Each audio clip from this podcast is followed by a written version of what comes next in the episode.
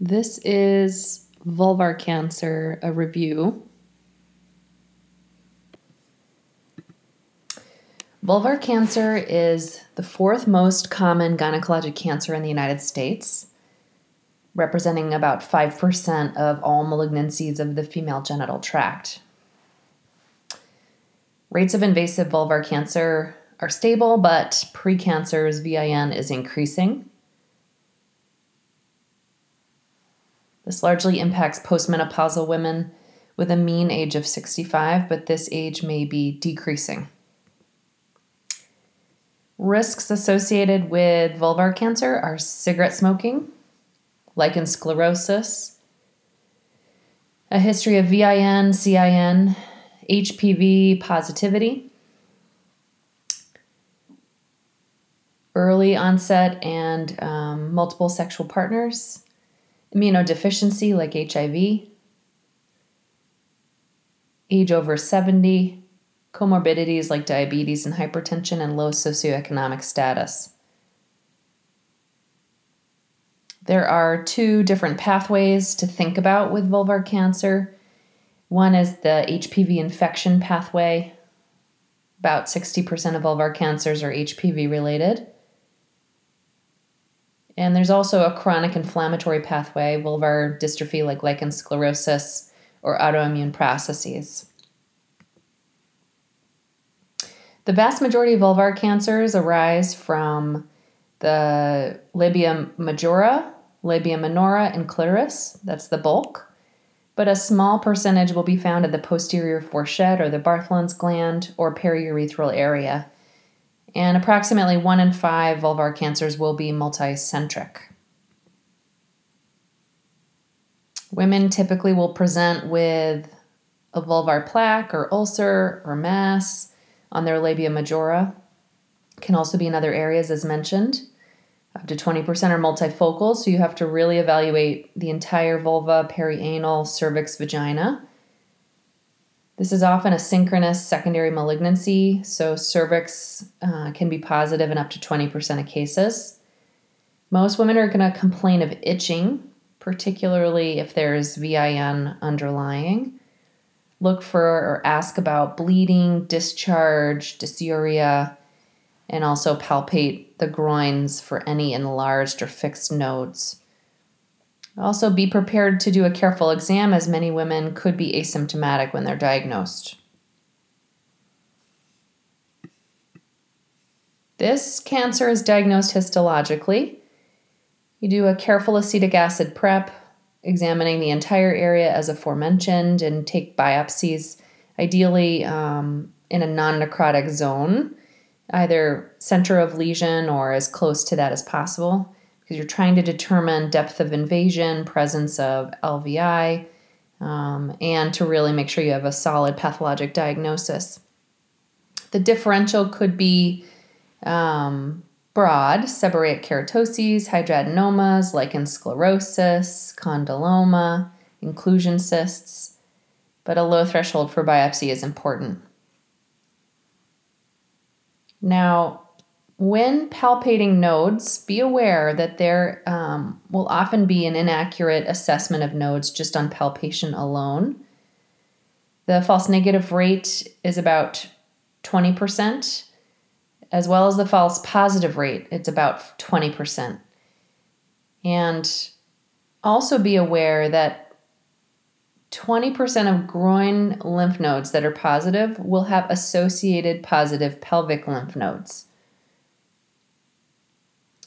When you're also assessing patients, make sure you note proximity of the tumor to midline structures, clitoris, anus. Look for lower extremity edema or vascular integrity. Do a colpo of the cervix, vagina, vulva with cervical cytology. You may want to consider imaging if your tumor is over four centimeters or if you have suspicious lymph nodes on examination or any symptoms that would suggest metastasis. And please note, metastatic disease is present in about 5% at the t- of cases at the time of initial diagnosis.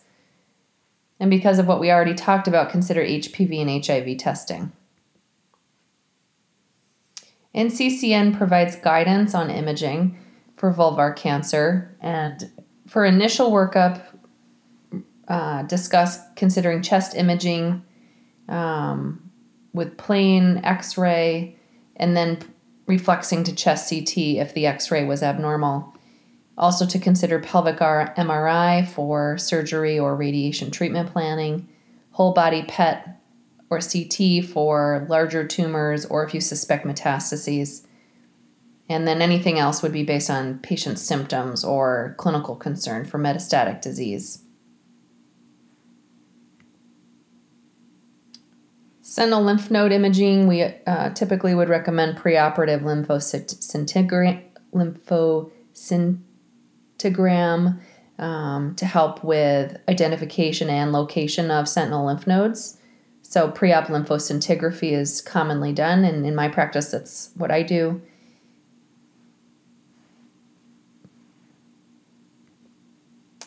A standard lymphoscintigram will provide you with a fairly grainy, blurry image showing you the injection site and then sentinel nodes, either unilateral or bilateral, depending on when, what side you've injected uh, and whether they map.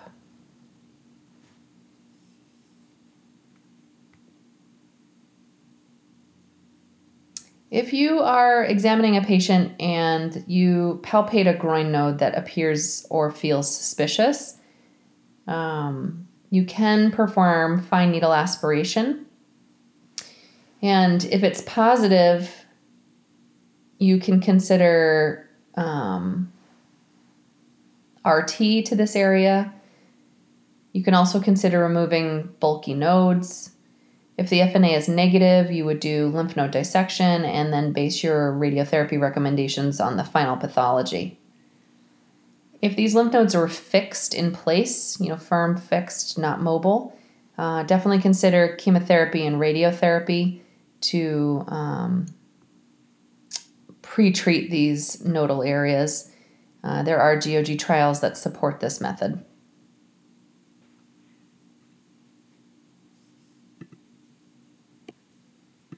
The rationale to consider adjuvant RT and no lymph node dissection if you have palpable groin nodes that are positive on FNA is based on the increased morbidity of full lymphadenectomy plus RT versus RT alone. So, trying to spare patients the morbidity of um, dual modality therapy.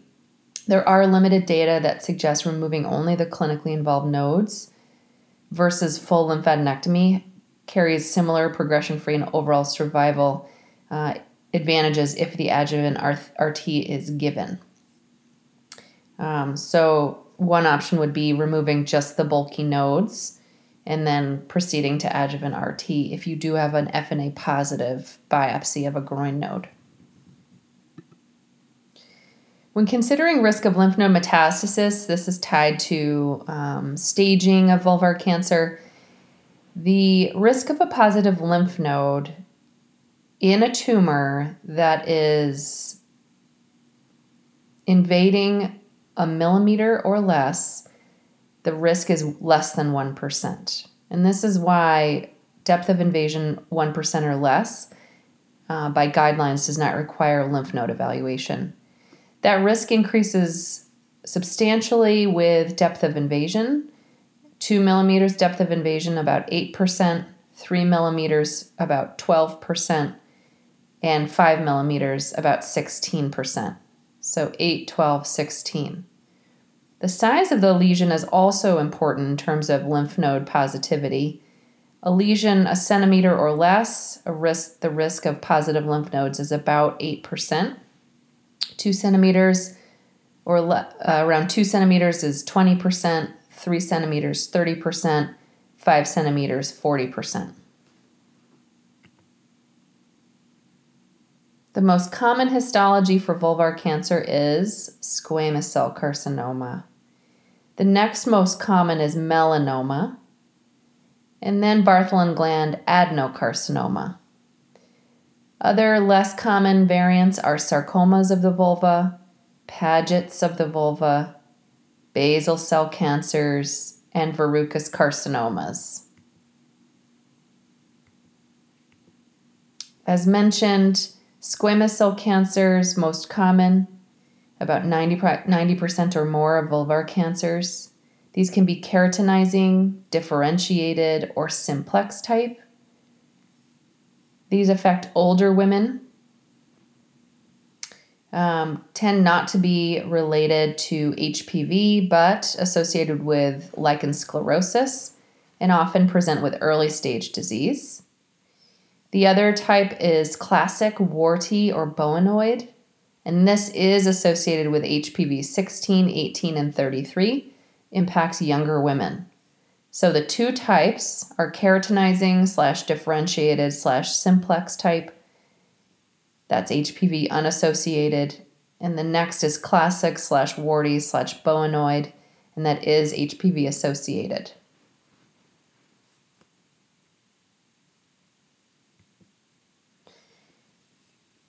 As mentioned, melanoma is the second most common vulvar cancer, about 10%, impacting postmenopausal white non Hispanic women. Median age about 68. It's usually pigmented, but amelanotic lesions can happen. Usually a de novo lesion on clitoris or labia minora, but also can be um, within a pre existing nevi. The stage is the most important prognostic factor, and most will recur in a distant fashion. Let's talk about staging. We'll go through each of the stages. 1A is a tumor less than two centimeters with less than a millimeter of depth of invasion. 1B, over two centimeters and over one millimeter depth of invasion. Stage two vulvar cancer involves the lower third of the urethra, vagina, anus, and lymph nodes are negative. Stage three are node positivity, and this is where staging is quite complex and layered. Stage 3A1 indicates one positive lymph node that's greater than 5 millimeters in size. Stage 1A2 is up to two lymph nodes less than 5 millimeters in size. Stage 1B1, more than two lymph nodes, more than 5 millimeters in size. 3B2, three or more lymph nodes less than 5 millimeters in size. And 3C, C stands for capsule, extracapsular spread. Stage 4A involves the upper two thirds of the urethra, vagina, or bladder mucosa or rectal mucosa, or if the tumor is fixed to pelvic bone, or if there are fixed or ulcerated regional lymph nodes. That's 4A. 4B is if you have positive pelvic lymph nodes or distant metastases.